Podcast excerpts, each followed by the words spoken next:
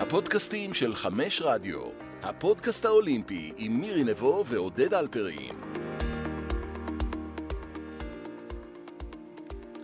שלום, עודד אלפרין. שלום מירי, יש לנו פתיח. לא ידעתי. מה זה? וואו, וואו.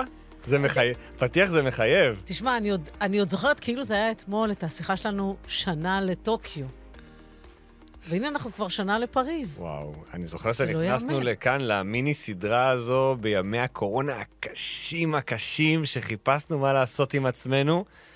ולא, את יודעת, היה תקופות שאמרנו, אבל לא יהיו יותר משחקים אולימפיים, לא יהיה יותר כלום, אנחנו בדרך לכ- לעובדה- איזה- לקץ. עומדים לצאת מהחושך לאור במשחקים בפריז. אבל כן, אז- הקהל יחזור אלינו. הקהל יחזור. תשמע, על, על פריז ועל כל מה המשמעויות של המשחקים האלה ומה שמביאה איתה צרפת, אנחנו נדבר בפודקאסט הבא, בפרק הבא. את מבטיחה פרק הבא. כן, אני מבטיחה כבר את הפרק מסנדלת הבא. אותי כבר לפרק הבא, זאת אומרת. סינדלתי אותך היה לי ברור. שזה יגיע מתישהו. זה לא היה לך ברור. אוקיי. אה, אבל היום אנחנו נתמקד בעצם במשלחת הישראלית. אה, על כל המשתמע מכך, גם בתמונה הרחבה וגם אה, ככה נרד לעומק הספורטאים והספורטאיות. התזמון אגב, אנחנו שנה בעצם למשחקים האולימפיים בפריז, זה קורה השבוע, אה, ולכן אנחנו בעצם נקרא לזה מניעים, או מתחילים להניע, מעלים הילוך גם בהכנות שלנו, כערוץ הספורט, עם תוכניות וככל היוצא בזה במהלך השבוע לא הזה. יודע, אנחנו משדרים את המשחקים האולימפיים באמת. ובעצם ב-26 ביולי 2024 ייפתחו המשחקים בפריז, שאגב, תארח אותם בפעם השלישית. אה, בעצם המדין, העיר השנייה כמו לונדון שזוכה לעשות את זה. ובואו נדבר על ישראל. ישראל משתתפת במשחקים האולימפיים מאז הלסינקי 1952. זה לא שהיא לא ניסתה לפני, אבל עד שקיבלו אותה כאחת מהחברות, זה לקח קצת זמן. מאז היא השתתפה בכל משחקי הקיץ, למעט 1980, כי היה אז את החרם על מוסקבה של כל מדינות המערב. ישראל זכתה בפעם הראשונה במדליה האולימפית בברצלונה 1992, עם הכסף של יעל ארד בג'ודו. למחרת היום, מדליית ארד של אורן סמדג'ה. ומאז ועד היום ישראל זכתה בסך הכל ב-13 מדליות אולימפיות, כשהג'ודו בראש ובראשונה עם 6 מדליות, אחת מכסף של יעל ועוד ארד גם של אורן, של אריק, של ירדן, של אורי ששון, וכמובן הארד הקבוצתי. בשייט יש לנו את גל פרידמן עם הזהב הראשון של ישראל באתונה, אבל היה לו גם ארד מאטלנטה, ושחר צוברי עם הארד מבייג'ין. בסידני, בקייק, מדליית ארד של מיכאל קלגנוב, בטקוונדו, בטוקיו הייתה הראשונה לחגוג מדליית ארד אבישג סמברג, אחר כך הגיעו כמובן אה, בג'ודו, אה, וגולת הכותרת, שני אלופים אולימפיים בהתעמלות המכשירים בתרגיל הקרקע ארטיום דולגופיאט, וכמובן בהתעמלות אומנותית לינוי אשרם בקרב רב. אז אה, זאת ישראל במשחקים האולימפיים. אנחנו לקראת משלחת שכך לפחות אומרים, שעשויה להיות הגדולה ביותר אה, בתולדות המשחקים, ונדמה לי שאין טובה מלתת לנו תמונת מצב לגבי המשלחת מיושבת ראש הוועד האולימפי הישראלי. שלום, יעל ארד. שלום לשניכם, מירי ועודד, איזה כיף. אז אה, טוב, אז אה, שימי לנו קצת סימנים במשלחת הישראלית. מה צפוי להיות הגודל שלה, מגדרית מה מצבה, מבחינת ענפים? כן, אז אנחנו אה, באמת, אה, ככה אחרי טוקיו, אה, היו לנו רק שלוש שנים, אה, כמו לכל העולם, אה, לבנות את המשלחת הבאה. אה, חוץ מלינוי אשרם שפרשה אחרי טוקיו, אז אה, בעצם אה, כל הספורטאים והספורטאיות הבכירים שלנו אה, המשיכו הלאה. ואנחנו הולכים לראות, אה, אני מעריכה, בין 18 ל-20 ענפים שבהם אנחנו נשתתף. אה, אנחנו מאוד מאוד רוצים אה, אה, לעמוד בסטנדרט שטוקיו הציבה, ואפילו כמובן בשאיפה כל הזמן להתפתח ולהשתפר. אחד הדברים היפים שקרו בטוקיו זה מדליות בשלושה ענפים שונים, אבל בעצם בארבעה תתי ענפים, כי בהתעמלות זה שני... אה, תתי ענפים שונים, ואני חושבת שזה אחד ה, אחת החוזקות שיצאנו איתם אה, מטוקיו. כשאנחנו מסתכלים על אה, פריז, אז מסתכל- מסתכלים כמובן על הענפים הוותיקים שלנו, והחיים ובועטים ונושמים, אם זה ענפי הליבה שלנו, הג'ודו והשייט וההתעמלות והשחייה והאתלטיקה, אבל גם על הרבה מאוד ענפים אחרים שסובבים אותם. ונדמה לי שאנחנו שואפים מאוד uh, הפעם, כמו גם בפעם שעברה, uh, לראות ענפים חדשים. ענפים חדשים אנחנו מגדירים לא רק ממש חדשים, אלא גם כאלו שלא היו לפחות 20 שנה במשחקים האולימפיים. אז כמובן, בראש ובראשונה, אה, נבחרת, אה, הנבחרת הצעירה, נבחרת הכדורגל, שמעפילה אחרי 48 שנה, וזה מאוד מאוד משמח את כולנו. זה נותן לנו בעצם 18 ספורטאים, שכולם גברים, ומבחינת השוויון המגדרי, כמו גם מה שהיה בבייסבול, אה, בטוקיו, אז אנחנו, זה טיפה יותר קו, אבל, אבל אנחנו בהחלט רואים גם סיכוי לעוד ענף אחד ואולי שניים חדשים, אם זה אה, בסקייטבורד, אם זה בטיפוס, שיש לנו שם את איילה כרם ואת נמרוד שבאמת אה, רצים קדימה ובהחלט עם סיכוי רציני להגיע. אם זה אה, שלוש על שלוש, כדורסל שלוש על שלוש בהחלט יכול להיות אה, ענף שבו אנחנו נראה עוד אה, נבחרת אה, קבוצתית, אמנם אה, בגודל... מצומצם יותר, הרבה פחות, כן. כן, משמעותי מהזה, אבל, אבל, אבל בהחלט יש סיכוי. גם השחייה האומנותית הקבוצתית, לצד הדואט שאנחנו מצפים שיגיע, אבל בהחלט גם לקבוצתית יש סיכוי להפיל. סיכוי קצת יותר אה, קשה וקצת רחוק, אבל עדיין קיים עדיין סיכוי, זה נבחרת הכדורמים נשים, אה, ואני מאמינה שיהיה להם אה, מאוד קשה. ואנחנו מקווים מאוד שבין הארבעה-חמישה ענפים האלו אנחנו נראה לפחות אחד, ואולי אפילו שניים. ההצלחה בטוקיו, שהייתה באמת הצלחה חסרת תקדים מבחינת הספורט האולימפי הישראלי, איך היא עזרה ברמה התקציבית? האם יש לזה באמת משמעות למספר מדליות ולמספר גמרים להכנות למשחקים אולימפיים? למרות שיש שלוש שנים במקום ארבע, אז בטח אני מניח שזה משנה את סדר הגודל. לדאבוני עד היום אה, ההצלחה בטוקיו לא הביאה יותר אה, תקציב אה, מבחינת המדינה. אבל דווקא לאחרונה, אחרי הרבה מאוד שיחות עם שר הספורט מיקי זוהר, שהבין את ה... התמיכה הגדולה שעשינו, אתה יודע, לפני טוקיו היו לנו 100 ספורטאים בסגל האולימפי. אה, לקראת פריז יש לנו 160 ספורטאים וספורטאיות בסגל האולימפי. אני מדברת על 14 סגלים, זאת אומרת, ספורטאים וספורטאיות שנהנים מההכנות האולימפיות, מהתקציבים, מהסגלים, מהמלגות. ובאמת, אה, אחרי השיחות אה, האחרונות שהיו לנו עם מיקי זוהר ועם הצוות, אז uh, יש הגדלה גם בתקציב הכנות האולימפיות של כ-6-7 מיליון שקל בשנה, וגם uh, מכמה לכמה? מ-20 ל-26-7 מיליון שקל? הסכום שהולך להכנות האולימפיות בשנה, כל, הרי הכנות האולימפיות זה לא רק בשנה לפני המשחקים האולימפיים, אנחנו מכינים uh, את, ה, את הסגלים... Uh, הרחבים כל, כל הארבע mm-hmm. שנים, והם לאט לאט מצמצמים למי שעושה את הקריטריון. אז בשנתיים האחרונות אה, היה לנו תקציב של כ-25 מיליון. מדברת רק להכנות, כשאומרים הכנות האולימפיות, זה נשמע רק לענפים האולימפיים, אבל זה, יש גם כספים שהולכים כמובן לפאראלימפי ולאיילת, אז אנחנו נהנינו מ... 25 מיליון, זה כספים שהולכים רק לספורטאים שבסגל האולימפי. Mm-hmm. לא לכלל הענפים האולימפיים, זה לא במקום התמיכות שהולכות לאגודות ואיגודים, או ענפים אה, מועדפים, זה רק לספורטאים וספורטאיות שהם בסגלים האולימפיים, זה מממן להם ממש את כל המחנות אימונים והתחרויות וכן הלאה, ובצמיחה של ה-60 אחוז אה, ספורטאים נתקענו על אותו סכום שהיה צריך להתחלק ל-160. ואני שמחה שבאמת אה, הסכום הזה גדל לאחרונה, אחרי שהראינו... גם סכום המלגות החודשיות יגדל?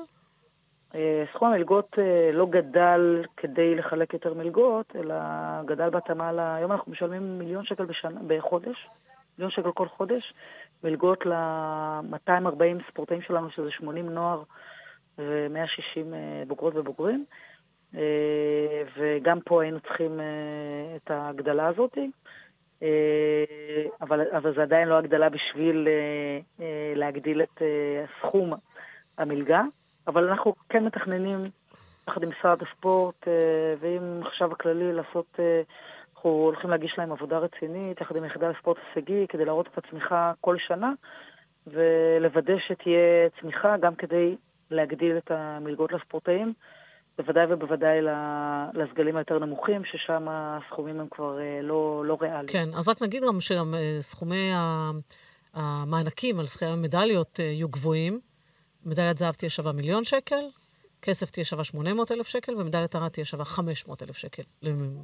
כן ירבו. נכון, בהחלט. וכמה- בהחלט. כמה- זה, זה מאוד חשוב. התמריץ הזה הוא מאוד חשוב, ואני חושבת שגם חשוב מאוד אה, להגדיל במהלך השנה את, ה, את המלגה החודשית, ואנחנו נעשה את זה. אני מקווה שאולי אפילו כבר בשנה הבאה. כמה כסף הוועד האולימפי מתכנן לשלם באמת על מדליות אה, אחרי פריז 2024? מה התוכנית? לא, תראה, המענקים אה, בעצם הם אה, אה, משולמים כל השנים בשיתוף פעולה בין משרד הספורט לוועד האולימפי. ו- והסכומים שמירי אמרה קודם, אלה הסכומים שישולמו לא. עבור ה... השאלה שלי היא, כמה אתם מעריכים בעצם שתצטרכו לשלם? כמה מדליות, יהיו. לנו? אה, הבנתי. תראה, אנחנו מקליטים את הפודקאסט הזה רגע שנה לפני, אה, כן. רוב, אליפויות העולם שלנו. נכון. בעצם היו אליפויות עולם אה, אה, בג'ודו ובטייקוונדו, אבל עדיין לא, אה, רוב הענפים עדיין לא היו, ואנחנו צריכים לראות איך אנחנו צולחים את האליפויות האלו. יש לנו בשייט ובאתלטיקה, וכעת חיה בשחייה, ובהתעמלות על סוגיה השונים, ורכיבת אופניים וכן הלאה. ענפי הליבה החזקים שלנו אה, לפנינו, ולכן אנחנו, את ההערכות שלנו ניתן רק אחרי.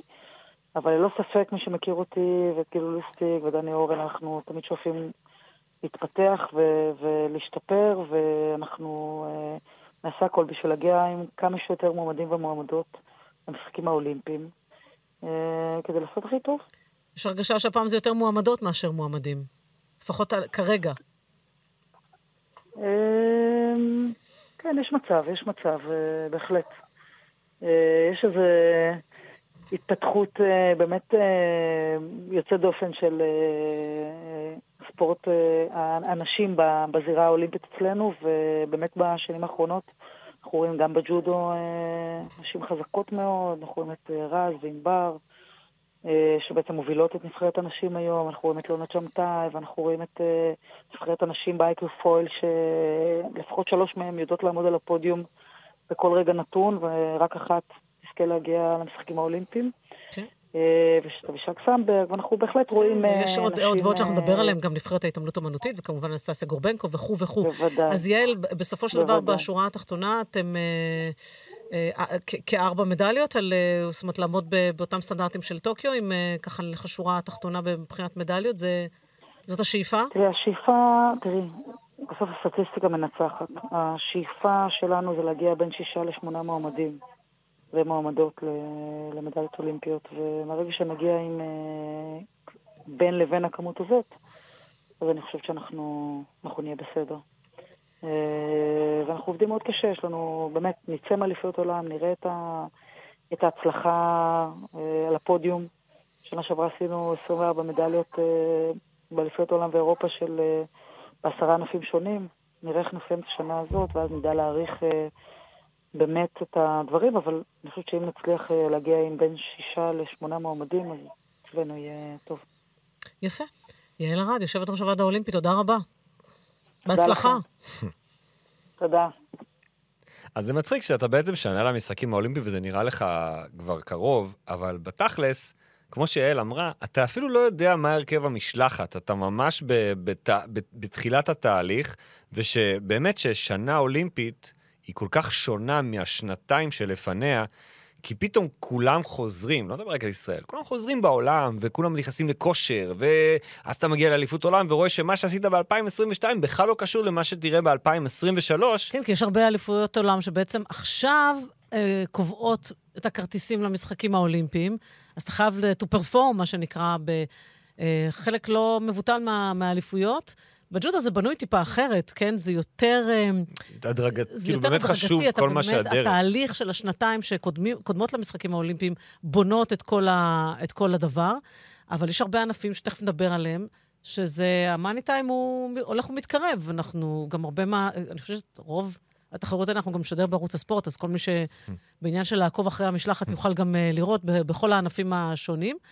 אה, אבל בוא נתחבר ואל. תשכח מזה גם שהפעם זה סייקל של שלוש שנים. כן, זה ממש, זה שזה באמת... בכלל עשה את הכל וגם אין, קריט... כך אין. קריטריון ישראלי, אז נכון. בכלל, אז שינינו, כל- באמת שינו את כל הפורמט מבחינת הספורטאים הישראלים. בוא נתחבר לסוף הדברים כן. שלי, יעל, על זה שהיא אומרת, אנחנו רוצים שישה עד שמונה מועמדים למדליה. גם אנחנו חשבנו על מה, מי יכול להיות באמת מועמד למדליה, ואנחנו ננסה לגעת. שוב, לא נוכל להיכנס באמת לעומק, הזמן לא ירשה לנו, אבל בואו ננסה לתת את ה... הבסט של הבסט ממה שיש במשלחת כן. הישראלית, ואת אמרת לי, קודם כל, התעמלות. אני אמרתי קודם כל התעמלות, אבל לפני שאני אגיד התעמלות, אני אגיד לך דבר משמעותי. מועמדים למדליה אולימפית, אה, ברובם ככולם, מועמדים אמיתיים, זה כאלה שמפגינים יציבות לאורך זמן לפני המשחקים האולימפיים. זאת אומרת, אה, בדרך כלל ההבלחות החד פעמיות, גם אם הם אפילו זכו בתואר של אלוף עולם, הם לא אה, מועמדים כל כך אה, פשוטים. זאת אומרת, צריך לראות הוכחת אה, יכולת לאורך זמן. זה לא תמיד להיות חייב להיות זהב, אבל הם חייבים לשחק שם בפודיום. באזורים של הפודיום, כל הזמן. אה, למשך כמה שנים. או שנה-שנתיים שקודמות למשחקים האולימפיים, וכמעט כל אלה, הספורטאים שלנו שזכו במדליות אולימפיות, היו בדיוק כאלה. זאת אומרת, אם אתה תעבור על הרשימה, אתה תראה שזה ככה. רואים את סמברג, היא יוצאת מן הכלל? נכון. ממש. למרות שגם היא לפני המשחקים האולימפיים... כן הייתה לה הצלחה באליפות אירופה. בדיוק. אבל לא, לא, ציפ, לא ציפינו, לא ראינו את זה. וגם יש משהו חריג קצת בטקוונדו, שרק להגיע זה נכון. כמעט יותר קשה מאשר כבר להתחרות במשחקים עצמם. זה כבר חצי מדליה, הגעת. אתה כבר בדרך. אבל בוא נתחיל, אמרנו התעמלות. ואכן, אה, אני חושבת שבראש ובראשונה יש לנו את אה, ארטיום דולגופיאט. אמנם, שוב, הוא עוד לא קבע את הקריטריון למשחקים האולימפיים. אליפות העולם הבאה, שתהיה בסוף ספטמבר, היא תהיה אליפות שבה הוא יוכל לסגור את הפינה הזאת, או דרך הקרב רב, או דרך כספציאליסט בקרקע כמובן. אבל ארטיום הוא, הוא ממשיך להיות הכוכב של המק, המקצוע הזה, של, של הקרקע, גם באליפויות אירופה, גם באליפות עולם. הוא שומר על העליונות שלו בענף, גם אחרי המשחקים האולימפיים בטוקיו. אז אין אה, שום סיבה רק שיהיה בריא, כן. שזה הדבר היחיד שהוא צריך. שתי פציעות עבר בדרך, כבר בדיוק, מאז טוקיו. ואחרי פציעות גם לקח מדליה.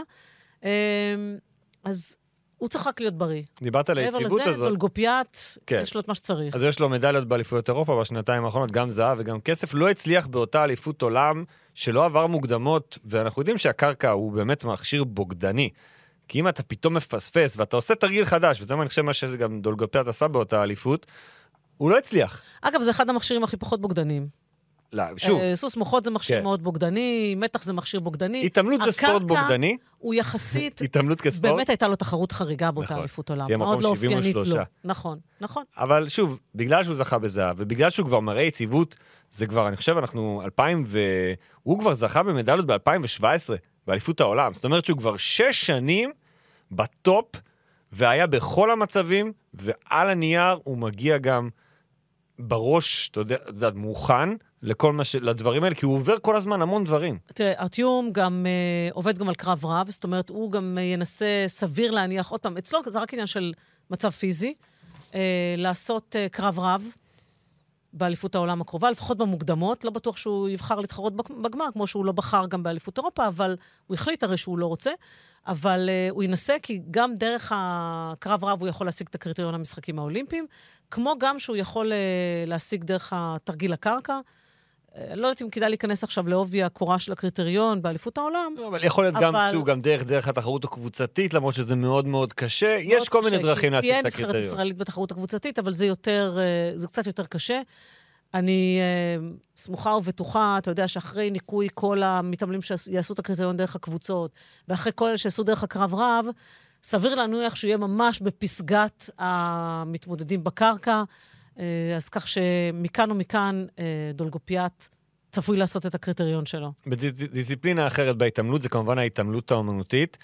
בטוקיו הייתה לנו את לינוי אשרם, זכתה בזהב, פרשה מאז. נדמה שלמשחקים הללו אנחנו מגיעים שהאיזון הוא יותר לקבוצתי מאשר דווקא למתעמלות הבודדות, שאני מניח שיהיו לנו שתיים במשחקים האולימפיים. שוב, גם הם עוד לא השיגו קריטריון, אבל ההתעמלות האמנותית השיגה קריטריון ראשונה מבין כל, ה... מבין כל הספורטאים הישראלים. נכון. והיא גם מראה יציבות יוצאת דופן בשנתיים האחרונות. הנבחרת הקבוצתית, שבעצם בהרכב הנוכחי שלה פרצה לחיינו באליפות אירופה שהייתה בארץ, באליפות אירופה 2022, וגם uh, זכתה באליפות אירופה הזאת בזהב בקרב רב. היא משחקת תפקיד מרכזי על הפודיום בתחרויות הקרב רב, שהם הקריטריון האולימפי, שהם בעצם הקטגוריה האולימפית. הם עשו את זה גם באליפות אירופה השנה עם כסף, הם עשו את זה גם באליפות העולם עם כסף בקרב רב. הם בהחלט נבחרת מעולה, מעולה, מעולה. כמובן שהתרגילים במשחקים האולימפיים יהיו כבר תרגילים אחרים, לא אלה שאנחנו רואים עכשיו, אבל הם כבר הבטיחו את הקריטריון. הם כבר שם, אה, יש נבחרת בזכות המדליה באליפות העולם בתחרות הקבוצתית. באמת בתחרות האישית, הסיפור הוא קצת יותר אה, עם סימני שאלה כרגע, כי דריה תמנוב, גם היא פרצה לחיינו באותה אליפות אירופה בישראל, זכתה בזהב בקרב רב, והיא באמת מתעמלת אדירה. הייתה אה, בלתי רגילה באליפות אירופה, אלא, אלא מה? באליפות העולם בספטמבר בשנה שעברה היא נפצעה, לא התחרתה, ובעצם חזרה להתחרות רק לפני ממש uh, יומיים. השבוע, ממש השבוע כן? היא חוזרת כן. להתחרות. אז היא כזה עוד uh, מורידה חלודה, סיימה השישית בקרב רב, הפילה לשני גמרים, דריה תמנו בסך הכל בת 17, אבל היא, היא מתעמלת מכוננת, אין שאלה, רק אצלה. באמת העניין הזה של ה... לשמור על הבריאות ועל ה... על כל ה... היא שברה עצם בכף הרגל, אז קודם כל לכולם ברור כמה כף הרגל היא דרמטית בהתעמלות האמנותית, הנחיתות והקפיצות וכולי. אה, גם ענף שיש בו קצת נטייה לשברי מאמץ באזורים האלה, אז כך שזאת רגישות אה, מאוד מאוד גבוהה, ובאמת אצלה צריך להחזיק אצבעות שבאליפות העולם, קודם כל, אה, יפילו בריאה. לגמר הקרב רב באליפות עולם, שהיא תחרות אה, קריטריוני וכץ, עדי כץ. הן צריכות לסיים בטופ 14 בעצם, כדי להבטיח לעצמן מקום, ושזה מפתח בדיוק. של שתיים למדינה. נכון. זה המקסימום. נכון. עכשיו, אני אתן פה כוכבית, כי אנחנו בפרק על ישראלים, אבל חייבים להגיד את זה, בטח כשמדברים על התעמלות אומנותית. הוועד, אה, איגוד ההתעמלות הבינלאומי, מרשה או מתיר השבוע לספורטאים הרוסים, לספורטאיות הרוסיות במקרה הזה, לחזור החל מינואר הבלרוסיות. 2024, והבלרוסיות, לחזור ולהתחרות, ובעצם יש להם אופציה להשיג את הקריטריון ב-2024 דרך אליפות אירופה או דרך סבב הגביע העולמי. הדבר שאני עוד לא הבנתי, ואני לא יודע אם יש תשובה, זה האם יכולה להיות נבחרת התעמלות... לא. לא, יכול, לא יכולה להיות נבחרת התעמלות רוסית? לא, אה, תראה, תראה, בקבוצתית הן יכולות בעצם... השאלה היא אם... אה, לא, לא מדברים בכלל על קבוצתי, לא מציינים... מדברים פה על רק ספורטאים בודדים. בדיוק, רק על ספורטאים בודדים. כנראה, אני, אם אני נותנת לזה את הפרשנות הנכונה, זה כנראה קשור לעובדה שנבחרת היא בעצם עם סממנים של מדינה, וזה... כי, איך יקראו לה, כי הנבחרת בטוקיו, הניטרלית? למרות שהם לא היו נבחרת רוסיה, הם כן היו תחת דגל הוועד האולימפי מבעיות אחרות בגלל הסימום, כן הופיעו כנבחרת. אני באמת עוד לא הבנתי, ואני אשמח אם מישהו ייתן תשובה, כי אני לא יודע אותה, האם הן יכולות לבוא כח... כקבוצה ממש? תראה, ממה שאני ביררתי ומה ששוחחתי עם איילת זוסמן, מדובר אך ורק בספורטאיות האישיות. אני גם הבנתי שעלולה להיות להן בעיה נוספת בגביע העולם, משום שגביע העולם הם בכל אה, אה. באירופה לא מתכוונים לאפשר למתעמלות הרוסיות הבלרוסיות להתחרות. זאת אומרת, חלק מהסבב לא ייפתח בפניהן. עכשיו, אני לא יודעת מה זה אומר לגבי אליפות אירופה, האם ירשו להם או לא, אבל לגבי גביע העולם, חלק מהמדינות האירופאיות לא מתכוונות לאפשר להם בכלל להתחרות ב... בתחרויות, אבל אנחנו יודעים, רוסיה ובלרוס הן שחקניות משמעותיות בהתעמלות האומנותית. אגב, גם בהתעמלות המכשירים, כמובן. בוודאי גם בגברים, אה, קרב רב וכולי.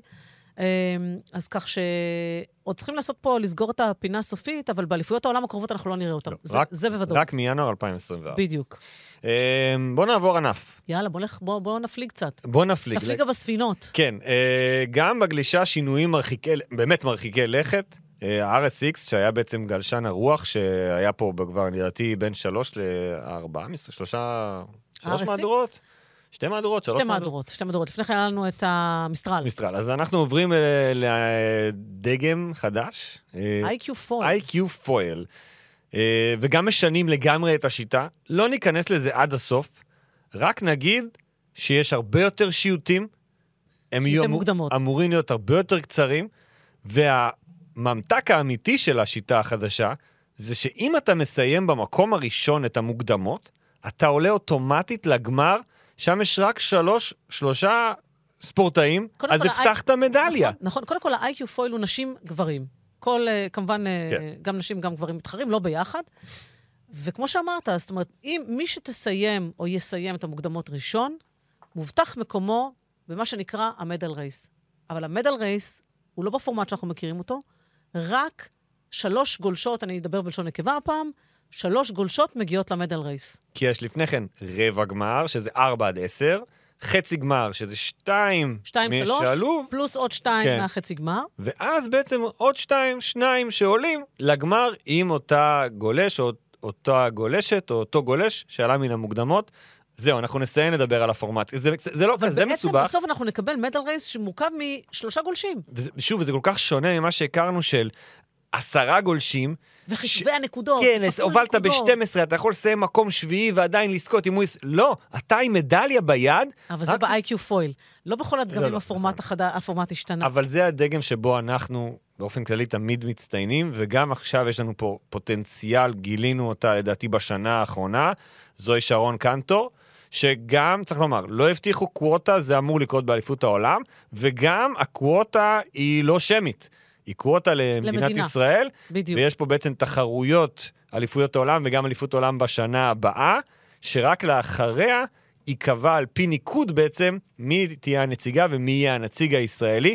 כרגע קנטור, גם אחרי הופעה מצוינת באליפות אירופה, וגם אחרי שזכתה בתחרות הטסט האולימפית במרסיי, באותו מתחם שבעצם יערכו המשחקים האולימפיים, היא נראית בדרך הנכונה, לא רק אבל- אצלנו, בכלל. בדיוק. בוא לא נשכח שיש גם את uh, קטי ספיצ'קוב, שאומנם לא מתעמלת תחת uh, שחר צוברי, ולא מתעמלת, לא מתאמנת, סליחה, עם הבנות, uh, עם הנבחרת הישראלית, היא עדיין מתאמנת תחת המאמן uh, בן זוגה הצרפתי, אבל היא uh, יכולה גם לקחת את, את הקווטה, זאת אומרת, להיות בסוף הספורטאית. הצלחה שלה פתאום. בשתי אליפויות העולם הללו, יביאו לה את הכרטיס אה, לפריז. לה, למאיה מוריס, לשחר טיבי, לא משנה כרגע מי, יש המון אופציות אצל אנשים, מי תהיה בעצם הנציגה הישראלית, ולא משנה מי זאת תהיה, היא אמורה לפחות על הנייר להתמודד בטופ של, ה... של הענף הזה.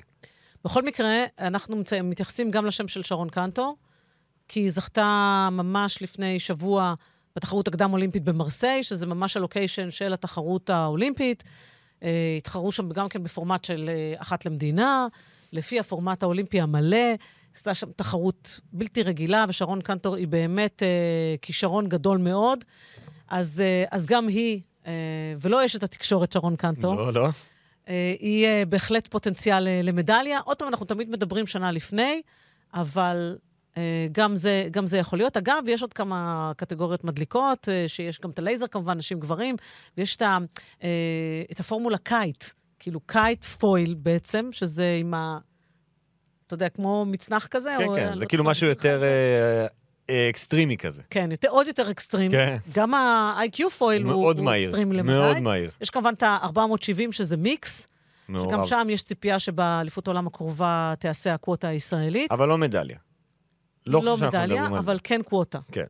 וטוב, יש עוד אה, דגמים נוספים, אבל ישראל אה, תהיה בחלק גדול מהדגמים, לפחות באליפות עולם, ונקווה שכמה שיותר אה, יעשו שם את הקריטריון. אה, עכשיו אנחנו עוברים לענף ה... ענף הליבה?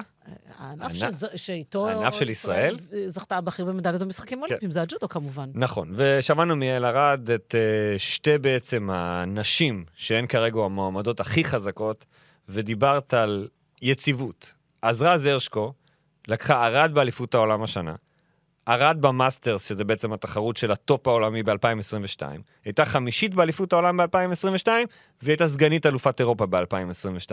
וזה בדיוק מה שאתה רוצה לראות מג'ודאי, ג'ודוקה, ג'ודוקאית, לפני לפי אבשלום קור זה ג'ודאי וג'ודאי. אז ג'ודאית, לפני משחקים אולימפיים, היא בדיוק במסלול הנכון. אני חושבת שרז הרשקו היא המועמדת. נכון להיום, בענף הג'ודו, גברים ונשים. גברים ונשים, היא המועמדת למדליה. למרות שענבר לניר לקחה את הזהב באליפות העולם, עדיין, לטעמי, רז הרשקו היא המועמדת למדליה. כי בסוף, כמו שאמרנו, שם המשחק הוא יציבות, ורז הרשקו, נתת את כל הרזומה שלה, לקחה על מדליה בכל אחת מהתחרויות הגדולות באשר הן. 11 תחרויות גרנד סלאם ברציפות היא על הפודיום, מאז אפריל 21. שרק ימשיך כך, והיא תהיה אמורה להיות גם על הפודיום בפריז. כן. אה, נס, כמובן, היא גם מדורגת ראשונה בעולם, מה שנותן לה אה, סיכוי גדול לא לפגוש את אחת החזקות ביותר כבר בסיבובים הראשונים שלה. שמונה הראשונות בעצם לא יכולות להיפגש אחת עם השנייה. שמונה מדורגות ראשון בעולם, בדיוק. כן. אחר כך אני, אני עוברת לענבר לניר. ענבר לניר היא מועמדת אחרי רז הרשקו, אה, משום שבאמת היא שיחקה אותה בענק באליפות העולם, אבל אין לה מדליות באליפות אירופה, אין לה גם מדליות ב Masters. היא אה, לקחה זהב בגרנד סלאם האחרון שלה, באולן בטור, ועשתה את זה יפה מאוד. שזה יפה גם שזה בא אחרי אליפות העולם. בדיוק, בדיוק, שכבר ידעו לחכות לה, וגם היו לה מתמודדות uh, ברמה, אז את זה מאוד אהבתי לראות. Uh, עכשיו אנחנו צריכים uh, לראות איך היא תתפקד עד, אה, עד פריז. שפתאום כי- השתנה לה המעמד. כן, היא גם השתנה לה המעמד, זה מלחיץ אותה, זה מביא את האחרות מולה אחר, באופן אחר, כלומר, יש עוד זמן, יש עוד זמן. אנחנו נכנסנו בעצם לשנה האולימפית בג'ודו, כלומר, בשנה הזאת, צריך לזכור שבג'ודו אוספים נקודות כמו בדירוג, כמו בטניס. כן. אוספים נקודות על פי התחרויות, רק כדי שלקבוע מי נוסע למשחקים האולימפיים, אז יש את החמש תחרויות הכי טובות של כל אחד שהוא עשה אותן בשנה האחרונה, כל הנקודות שהוא אסף בתחרות הזאת, פלוס עוד תחרות בונוס שיכולה להיות או המאסטרס או אליפות אירופה. והשאיפה כמובן של שני הרשקו היא שגם הג'ודאיות שיגיעו מהצד הישראלי יגיעו בשמינייה הראשונה, כדי שתהיינה ראשי בתים. ונתקדם לעוד שתיים שהן אה, עשויות להיות מועמדות למדליה. אני, אנחנו יורדים ב... יורדים בהיררכיה. נקרא לזה, כן, בהסתברות. כן. Uh, טימנה נלסון לוי בת ה-29 וגפן פרימו בת ה-23, אחת בעד 57 קילוגרם, אחת בעד 52 קילוגרם. Uh, אני מאוד אהבתי את ההופעה של גפן בגרנד סלאם האחרון, היא גם ניצחה שם בגמר את אמנדין בושאר, הצרפתייה, סגנית אלופה אולימפית. אז זאת אומרת, ראיתי משהו טוב שקורה, ראיתי ממנה דברים חדשים, ובאופן כללי גפן תמיד באזור. היא הרי החמיצה את, אה, את טוקיו בגלל הקורונה בעצם, נכון. לגילי כהן. אז היא כבר הייתה כמעט כבר במטוס, הפעם אני, היא תעשה את זה, ואני מקווה שראינו את השביעית באליפות העולם, אה, ועכשיו הזהב הזה הוא היה משהו טוב, כי היא ניצחה מישהי שהיא לא הצליחה להתמודד איתה עד כה. כאילו גם הפסידה כל, בהרבה מאוד קרבות על מדליה באליפויות הגדולות, שזה נכון. משהו שאת יודעת, שגם כשאתה מסתכל על מועמדים למדליה, זה מדליק לך איזושהי נורה בהחלט. אדומה לגבי הופעה ברגע הכי מכריע ומלחיץ. לא שהיא לא ספורטאית, היא באמת ספורטאית אדירה, גפן פרימו. שלא יובן שתי אחרת. מדליות באליפויות עולם, מדליה באליפות, שתי מדליות ארד באליפות אירופה, אבל הם כבר אה, היו, זאת אומרת, מדליה אחת, סליחה, באליפות עולם ארד, כן. אבל הם היו קצת מזמן. נכון. עכשיו, לגבי, לגבי תמנע, אם היינו מדברים ב-2022, היינו אומרים, היא מועמדת אולי אפילו יות- יותר מענבר לניר, אבל ב-2023 עוד לא ראינו הרבה מתמנע נלסון לוי, נכון. ו- וזו בעיה מבחינת איך אתה שם אותה, איך אתה מעריך אותה לקראת המשך הדרך. היא כן אמורה להיות במשחקים האולימפיים, והיא תהיה גם. האם היא תגיע כמועמדת או ב top של המשקל יש לה, שלה? גם, יש לה גם משקל מאוד קשה, צריך כן. להגיד, יש שם אה, צמרת מאוד רחבה. אה, אתה יודע, לפעמים משקלים קצת אה, מתפזרים אחרת. המשקל של הרשקו, לדוגמה, הוא משקל, אני לא אגיד שהוא קל, אבל יש שם הרבה פחות איכות ב top.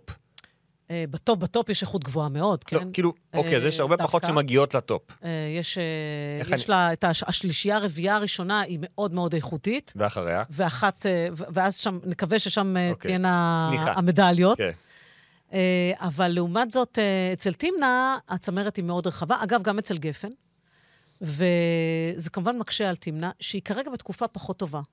היא הייתה מאוד מאוד יציבה למשך תקופה ארוכה, אה, ממש כל הזמן מדורגת בכל התחרויות שהשתתפה.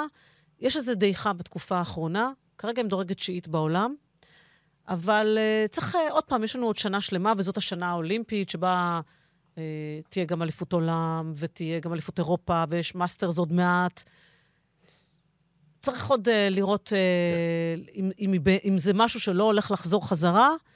או נפילה, להגיד. ירידה לצורך היא, עלייה. היא כבר בגיל כזה גבולי, 29 זה גיל מבלבל קצת בג'ודו, בדרך כלל ה peak של הג'ודאיות הוא אזור ה-25, 23, 27 כזה, בין 23 ל-27, 25 זה הגיל האידיאלי.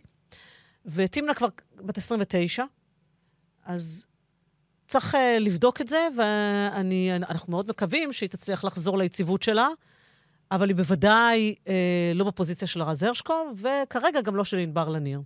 שני ספורטאים גברים שצריך להתייחס אליהם, אה, המועמד המוביל מבחינת הגברים הוא כמובן פיטר פלצ'יק, בטח אחרי מדליית הארד שלו באליפות העולם האחרונה, הוא כבר בן 31, לא ילד, אה, מגיע לעוד מס... לתאומים. כן, אה, עשה גם ארד במאסטרס ב-2022, ואצל פיטר זה מרגיש כמו יום.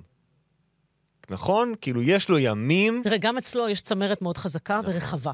עד 100 קילו, עד 100 משקל, קילו, מאוד... כן. את האמת שבאמת בג'ודו הגברים, זה באמת קשה למצוא את כאילו המקומות לא, תראה, שלא... יש מקומות שאתה יודע שאתה בא ויש לך... טוב, עכשיו אין לנו כבר את אונו, אבל יש לך יפנים כאלה ואחרים, אתה יודע שהם... אה, שהם במשקלים הנמוכים אתה במשקלים לא אמור, הנמוכים, יהיה קשה בדיוק. לך. דווקא במשקלים האלה, היפנים לא מצליחים לתפוס את הבכורה באופן קבוע. לא, גם ב-100 פלוס וגם עד 100 קילו, זה משקלים שיש בהם אה, נקרא לזה, אפשר לפזר את המדליות. אבל פיטר, שוב, מבחינת מה שיש כרגע בנבחרת הגברים, ואני חושב שזה בניגוד די גדול למה שראינו בטוקיו וגם בריו, הוא המועמד המוביל ואולי היחיד לזכות במדליה באמת.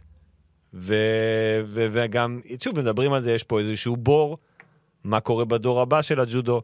לא חושב שזה הזמן להיכנס לזה, אבל זה כבר יתחיל, יתחילו לדבר על זה ביום שאחרי פריז תראה, בוודאות. יש, יש, נכון לעכשיו, יש דעיכה מסוימת בנבחרת הגברים, אה, אי אפשר להתכחש לזה, והיא בוודאי מטרידה גם את אה, מי שמנהלים את אה, נבחרת הגברים, ואנחנו גם עכשיו בדיוק גם עדים לבעיה בעיה אצל ברוך שמיילוב.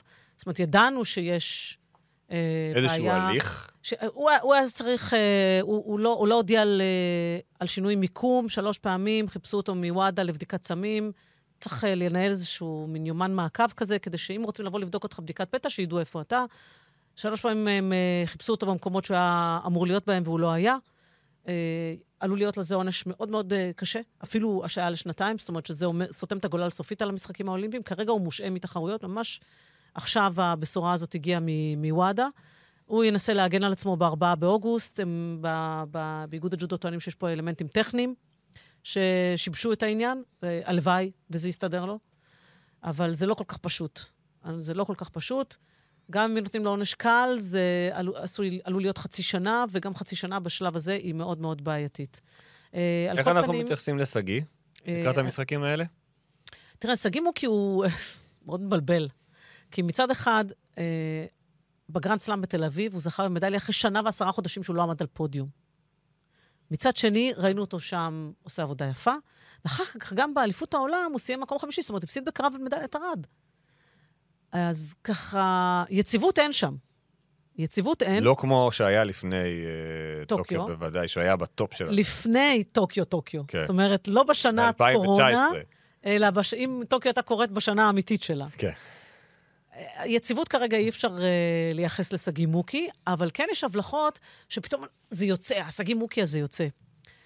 אז גם אצלו צריך לעקוב ולראות. ויש כמובן את הנבחרת הקבוצתית, אה, שצריך לדבר גם על זה, כי צריך לזכור שקודם כל הקריטריון הקבוצתי נשען על הקריטריון האישי. כלומר, לא יכולה להיות לך נבחרת אם אין לך אה, מספיק ספורטאים, הרי התחרות הקבוצתית נחלקת לשלוש קבוצות משקל אצל הגברים ושלוש אצל הנשים, קל, כבד, בינוני. אתה צריך בכל אחת מהקבוצות האלה שיהיה לך נציג שעשה קריטריון. אה, אז קודם כל אתה צריך שיהיה לך את זה, ואחרי שיהיו כאלה, כל יבשת מקבלת הזדמנות, אם יש לה עוד אה, נבחרת שעשו בה רק חמישה, אפשרות גם להיכנס. ככה למשל גיאורגיה מקווה להיכנס. כן. אחרי שהיא הצליחה להשיג את ה- כן, ההערכה. היא כרגע שבמשחקים האולימפיים, אה, בתחרות הקבוצתית, יהיו אה, פחות או יותר משהו כמו 12 או 14 נבחרות פחות או יותר, זה ה... זאת ההערכה, זו בעצם. הפעם השנייה שהקטגוריה הזו מופיעה. 14-18 נבחרות בערך. ב- בטוקיו זה היה עדיין ממש בחיתולים. בדיוק. היו נבחרות שעוד לא היו מוכנות לכך, ובעצם, כמו גיאורגיה, שלא היה להם מספיק נשים טובות, לא הצליחו להיכנס. לא, נבח- להם נשים- הייתה להם לא, אישה אחת. כן.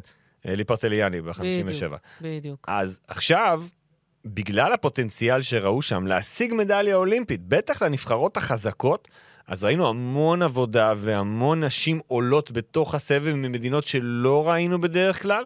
אז שוב, מדינות שיש לה, להם, אה, כמו שאמרתי, ספורטאים וספורטאיות שעשו קריטריון בכל אחת מקבוצות המשקל האלה, הם זכאים להופיע הם בתחרות יכולות להופיע הקבוצתית. במשחקים האולימפיים, נקודה. ולכן התחרות, אה, סביר אה. להניח, תהיה יותר קשה מאשר בטוקיו. בוודאי. ויהיה אקסטרה לכל יבשת לנבחרת שיש לה חמישה שעשו. אה, אגב, צפוי, צפויה להיות בעיה עם אפריקה ועם אה, אמריקה, ששם אה, לא יהיו כנראה נבחרות עם חמישה שיעשו. אולי הברזילאים יכולים לעשות? זה דרום אמריקה, כן, זה... אבל אז מעבירים את הקריטריון הזה מתנה ליבשת אחרת. יאללה, בוא נביא. עשוי להיות אה, מתנה לאירופה. לא טוב לנו. ש... פחות טוב לנו. כן. או, או אסיה, לך תדע. אבל אה, עוד נראה לאן זה יגיע, אבל ישראל אה, עקרונית אמורה להציב, אה, אתה יודע... יש לנו נבחרת, יש לנו נבחרת חזקה, כי יש לנו באמת, כן. באמת יש- top של יש- המש... יש של כל המשקלים יש לנו ב top. נשים וגברים. אז זה הג'ודו, מצבנו נכון להיום. אה, בואו נתקדם קצת לעוד שתי ספורטאיות מאוד מאוד בכירות במשלחת שלנו. אחת מהן, שהיא גם מועמדת למדליה, משהו שהוא באמת, זה, תמיד אנחנו אומרים, מה, מועמדת למדליה באתלטיקה? כן, לונה צ'מטאי סלפטר, היא מועמדת למדליה במרתון.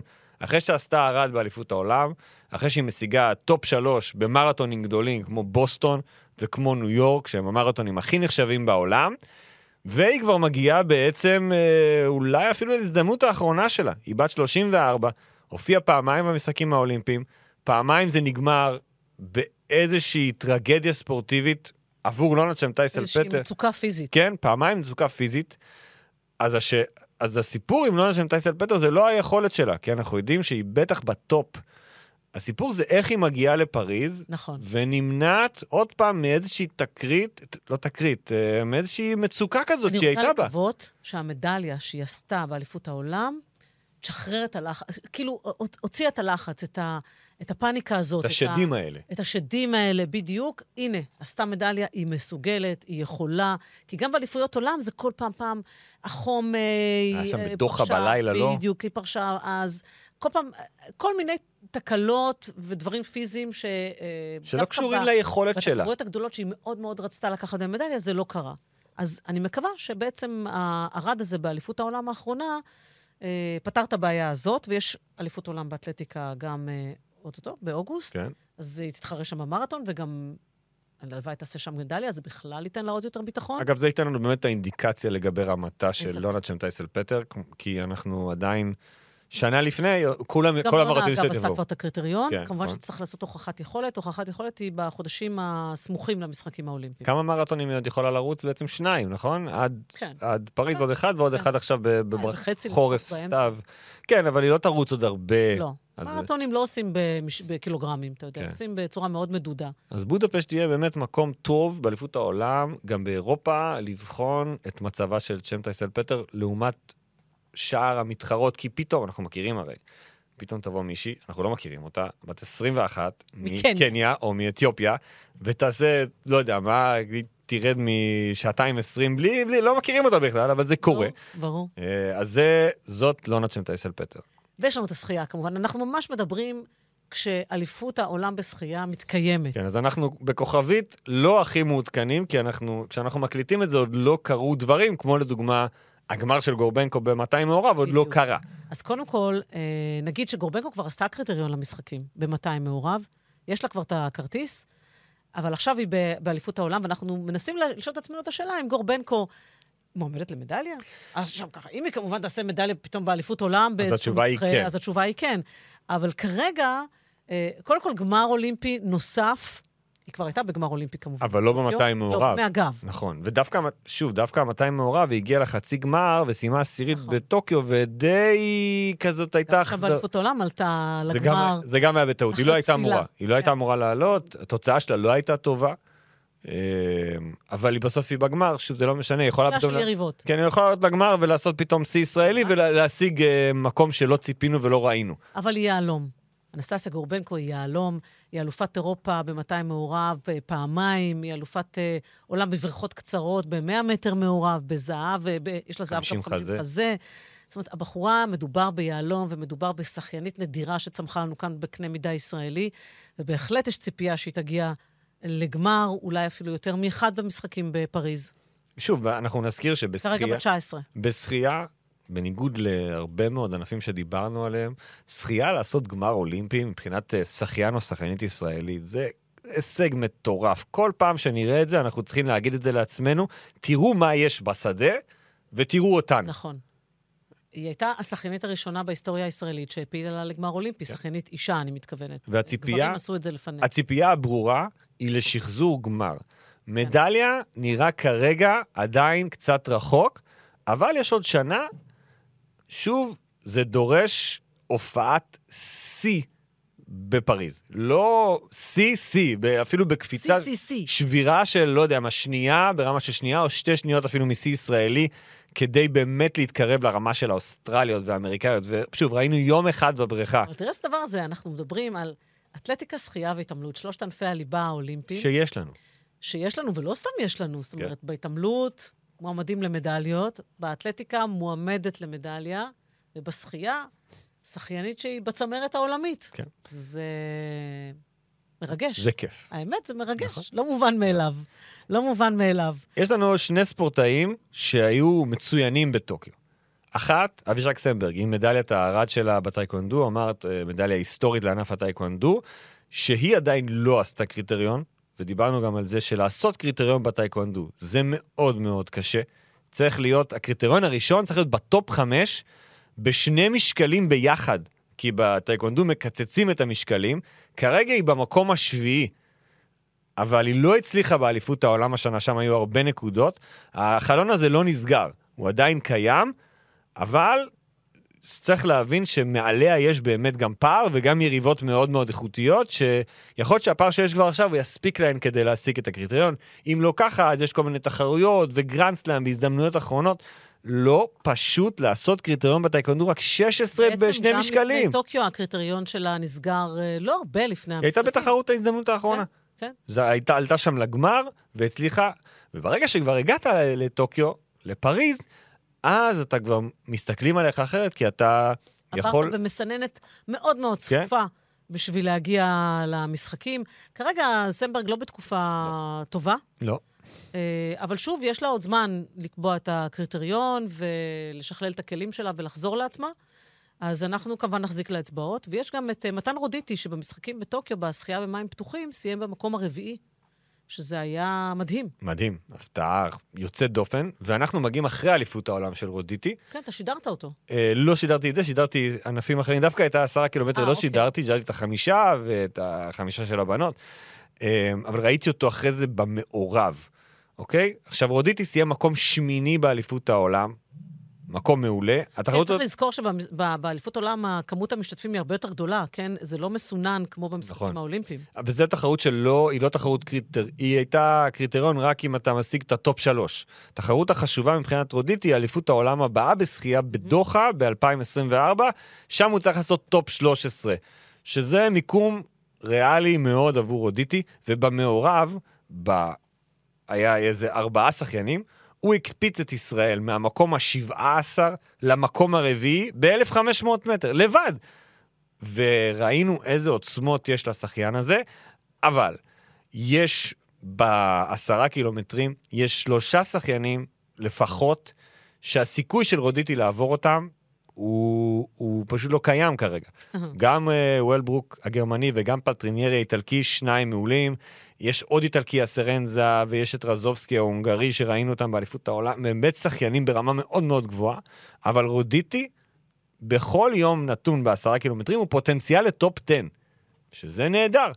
מדליה, אולי עדיין קצת מעבר ליכולות שלו, אבל שוב, הוא הפתיע אותנו מאוד בטוקיו, ואנחנו ראינו גם אליפות טובה שלו עכשיו, אז יכול להיות שבמעמדים הגדולים אנחנו נראה אותו מתעלה, ואז זה יוביל להצלחה גם בפריז. טוב, אנחנו, אני מחזירה אותך לאתלטיקה. כי uh, באתלטיקה יש שני, uh, שני עניינים. אחד זה המרתון גברים, והשני זה בלסינג אפריפה, שאנחנו מדברים עליו הרבה בתקופה האחרונה, רק עכשיו זכה באליפות אירופה עד גיל 23 בריצת ה-200. בלסינג אפריפה, שהוא uh, ספורטאי בסך הכל בן 19, נולד בישראל, בן להורים מגאנה, סיפור סיפור הילד הזה. יהיה בן 20 באוקטובר, אגב. בלסינג אפריפה הוא גם אלוף העולם ב-200 עד גיל 20, אז הוא קבע את השיא האישי שלו, שזה 19.96, ובאותה אליפות זאת הייתה הפעם הרביעית בהיסטוריה שמישהו רץ מתחת לגיל 20, ירד מ-20 שניות. אה, בתולדות, בהיסטוריה של הריצה הזאת. אה, עכשיו באליפות אירופה, כאמור, הוא מסיים עם הזהב. באליפות העולם הקרובה הוא צריך לעשות, אה, הוא רוצה לעשות קריטריון. עכשיו, מבחינת תוצאה, הקריטריון האולימפי הוא 2015. אה, השיא האישי שלו הוא 1996, אבל השנה הוא לא התקרב ל-2015. 2042, זה שיא האישי שלו. 2042, לא, השיא האישי שלו זה 19... שיא עונתי, סליחה. עכשיו הוא עשה, כן. אה, בדיוק, 2042. אה, אבל צריך לזכור שיש כמות מסוימת שנכנסת, ויש סיכוי, אה, גם לפי דירוג אחר כך, באליפות עולם, שהוא כן יצליח אה, להיכנס. סתם לשם, רק כדי לפרופורציה, כן. העונה הוא עם התוצאה ה-79 בטבעה בעולם. אוקיי, אז יש המון אמריקאים וג'מייקנים ומורידים ומורידים ומורידים. כן, יש חיתוך למדינות, לא כל, אה, אפשר אה, לשלוח אה, עשרות, אה, עשרה מכל מדינה. דיברנו על השחייה, על גמר אולימפי, כמה זה מדהים. מבחינת אתלטיקה, אם נראה את בלסינג אפריפה, קודם כל שיעשה קריטריון. אם אחרי זה הוא מגיע לחצי גמר, אתה אומר, וואו. כי מטורף. שמעתי שיחה בתחנת רדיו שאני לא אגיד את שמה, הם לא מתעסקים בספורט. אבל אין מה לעשות, אומרים, תראו, הוא זכה באליפות אירופה עד גיל 23, והוא אלוף העולם עד גיל יאללה. 20, אז בוא נשים אותו. לא, לא, לא, לא, לא. בלסינג אפריפה הוא במקום אחר. הוא. בענף הספורט הקשה ביותר שיש במשחקים האולימפיים, סביר להניח, מבחינת 200 ו-100. כן, ו... והוא לא בגבול התוצאות האלה. היום כדי להשיג מדליה ב-200, אני מניח שיצטרכו להגיע ל-19-3, 19-4.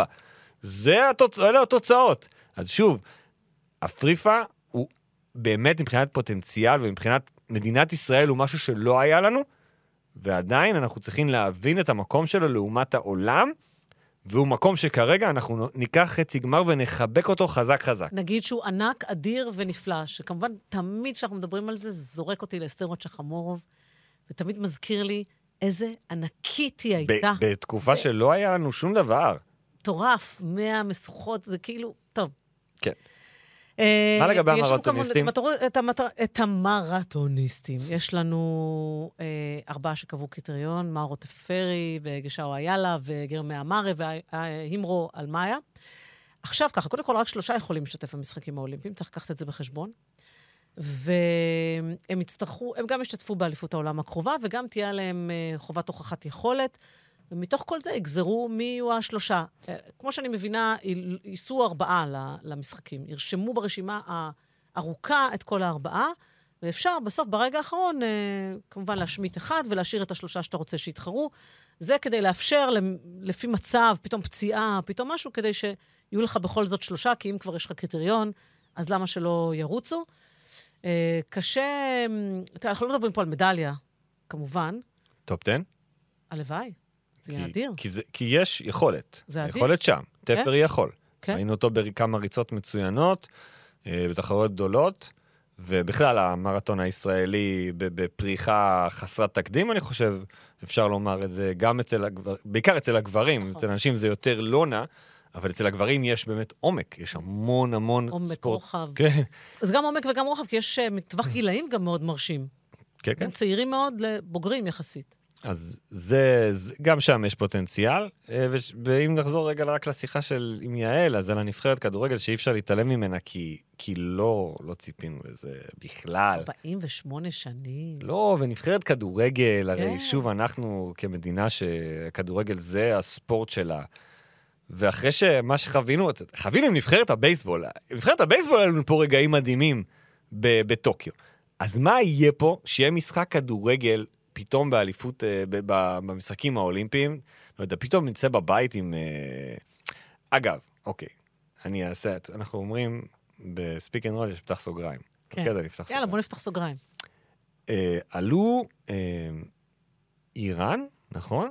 ומרוקו, לדעתי, אם אני זוכר נכון. הם מת... לא, אני, אני לא זוכר, היו שתי מדינות שאין לנו, אית... לא, מרוקו דווקא כן, יש שתי מדינות שאין לנו איתן יחסים, לדעתי.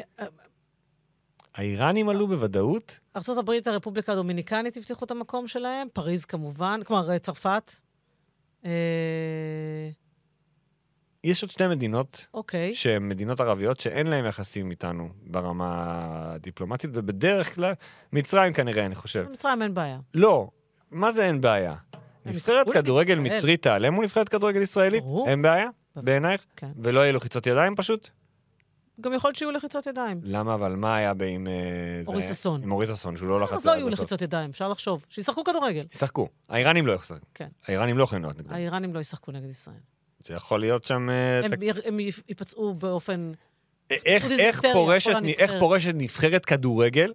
זה לא ספורטאי בודד שיכול להגיד, אוקיי, אני הפצעתי לפני ואני לא עולה. לא לבוא לשחק נגד נבחרת ישראל, כמובן שגם... אה, אוקיי, כן, כן. את מבינה? כן. זה יכול ליצור פה תקרית דיפלומטית, או תקרית, משהו שלא... כי יעיפו את האיראנים מהמשחקים האולימפיים על דבר כזה, לא? על הנייר. עכשיו, על הנייר, כן? המשחקים האולימפיים נפתחים, הכדורגל נפתח כמה ימים לפני טקס הפתיחה בכלל. אז שוב, אני חשבתי על זה ואמרתי, אני חייב לעלות, זה המקום שאני יכול להגיד את זה, כי אין לי אף מקום אחר להגיד את הדברים האלה.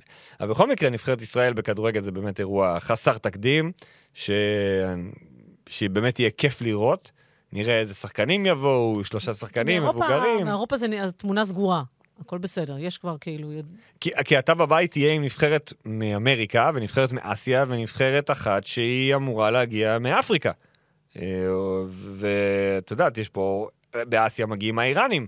אני לא יודע אם, אני מניח שצריך מישהו בעל חוכמה לסדר את ההגרלה נכון, שלא נפגוש אותם בשלב הבתים. לא, זה משהו שצריך לחשוב עליו, זה משהו שצריך להתייחס אליו בכלל. אה, תשמע, אני, אני... על פניו זאת הגרלה שהיא אמורה להיות... עיוורת. הגרלתית, כן. כן. אבל השכל הישר אומר שזה לא יהיה. אבל שוב, אלו דברים באמת, אה, זה אנחנו נדבר על זה כשיצאו הגרלות אי שם לקראת אה, פריז. ועוד נבחרת אחת שחייבים להגיד עליה זה השלוש על שלוש. אנחנו נארח את... רק. נזכיר שיש כמובן את ספרד שמגיעה מאירופה. לא, לא, אין, ברור, יש פה נבחרות, יהיו פה נבחרות חזקות מאוד, ומצד שני, ברגע, ש... ברגע שהגעת למשחקים האולימפיים, ואתה נופל בבית שאין שם נבחרות אירופאיות, יש לך סיכוי. הסיכוי קיים. אה, בטח אחרי מה שראינו בקיץ האחרון, אנחנו לא... כן, לא יש בתים וזה מיד עולים לרבע גמר. לא נבטל אף נבחרת ישראלית. השלוש על שלוש, אם אנחנו רוצים עוד נבחרת כדור, זה כנראה יכול לבוא משם. אין בייסבול, ביטלו, ביטלו את הענף. אגב, ל... הכדורגל, אה, צפויים להיות שחקנים, שחקנים מהחברה הערבית גם כמובן. כמובן. ו... לא היה לנו הרבה זמן. אה, היו לנו בסך הכל, לאורך ההיסטוריה, שני ספורטאים ערבים במשלחות הישראליות. האחד היה אדוארד מרון, מרים משקולות, ברומא 1960. שהוא לפי השם נשמע נוצרי. בעצם, וריפת טורק במונטריאול 76, עם נבחרת הכדורגל. כן. פה יהיה, יהיה לנו הרבה יותר, היה לנו ממש הרבה שחקנים ערבים בשתי הנבחרות הללו, ויהיו שחקנים אה, בוגרים יותר, שמעניין מה... מי ומי... מי יביאו. כן, אבל זה לא דיון בשבילנו, זה דיון למתחממים או ליציע. כן, עכשיו כולם אומרים, יאללה, יביאו את רן זהבי. כן, כן, כן, כל אחד שיביא מה שהוא רוצה. סגרו לו חדר. זה המשפט שרץ. אמ, אז יש אותם ויש נבחרת השלוש על שלוש, אנחנו נארח את הטורניר הקדם אולימפי, מאוד רוצים פה את השלוש על שלוש. מאוד, ויש פה נבחרת חזקה עם שחקנים מליגת העל, עם חואקין שוחמן ונתנאל ארצי, וגיל בני ובן אלטית, ומנסים פה לייצר נבחרת, שיש פה שמונה נבחרות, אחת עולה מהבית, שוב, זה נערך אצלנו כאן, ולכן נקבל את יתרון הביתיות, שאנחנו יודעים שזה מאוד חשוב, בטח בשלוש על שלוש, ראינו מה הקהל עושה במקום קטן, זה באמת ענף מיוחד. שלוש על שלוש, אני באופן אישי אשמח לראות את נבחרת שלוש על שלוש. יש עוד גם סיכוי לנבחרת הכדורסל, אבל הוא סיכוי מאוד מאוד קלוש, הם צריכים לעבור שני טורנירים. כן. זה לא יקרה, אולי, אבל זה לא אמור לקרות. אה, ואנחנו באמת, את התמונת מצב האמיתית, נוכל לקבל... נלקט לאורך החודשים כן. הקרובים. כן, אנחנו, ככה. כמו שאמרת, אנחנו נשדר לדעתי כמעט את כל אליפויות העולם. עד, uh, עד יולי 2024 אנחנו נהיה עם הספורטאים האלה ונלווה ונבין ונראה אותם מקרוב, ונדע ככל שהזמן יעבור, נקרא לזה למקד את מה שעשינו עכשיו, ממש לאותם שישה-שמונה ספורטאים שאלהרה דיברה עליהם. טוב, אני חושבת שעברנו על הכל. אה, אני באופן אישי כבר, זהו, זה מתחיל להיבנות. כן, הבנתי. אני מכיר, אני מכיר את זה. הריגוש מתחיל להיבנות. אני רואה על הפנים שלך, אני לא צריך כן, שתגידי לי את כן, זה. אני כבר רואה את זה. את כבר רואה את עצמך בטקס הפתיחה. אתה יודע, על גדות אה, נהר הסיין. כן. והג'ודו באולם מטורף, משקיף לאייפל. קהל. וקהל. במשחקים האולימפיים. וואו. וזה אנחנו צריכים. מגיע לנו. לחזור אחרי הטראומה של טוקיו, צריך לחזור הקהל טוב, אתה יודע, אנחנו נדבר על פריז בפרק הבא. מתי הפרק הבא? אני לא מבטיח תאריכים. אני אומר יהיה, אבל אני לא יודע מתי. אם אתם רוצים, תפציצו, תפנו, תציקו, בטוויטר ובכל הרשתות. זקוק לתשומת לב אתה? לא ממש, ממש. טוב. תודה רבה, מירי. אה, תודה רבה, עודד, ושיהיה בהצלחה למשלחת שלנו, באשר הרכבה יהיה. היידה, אל אל ישראל.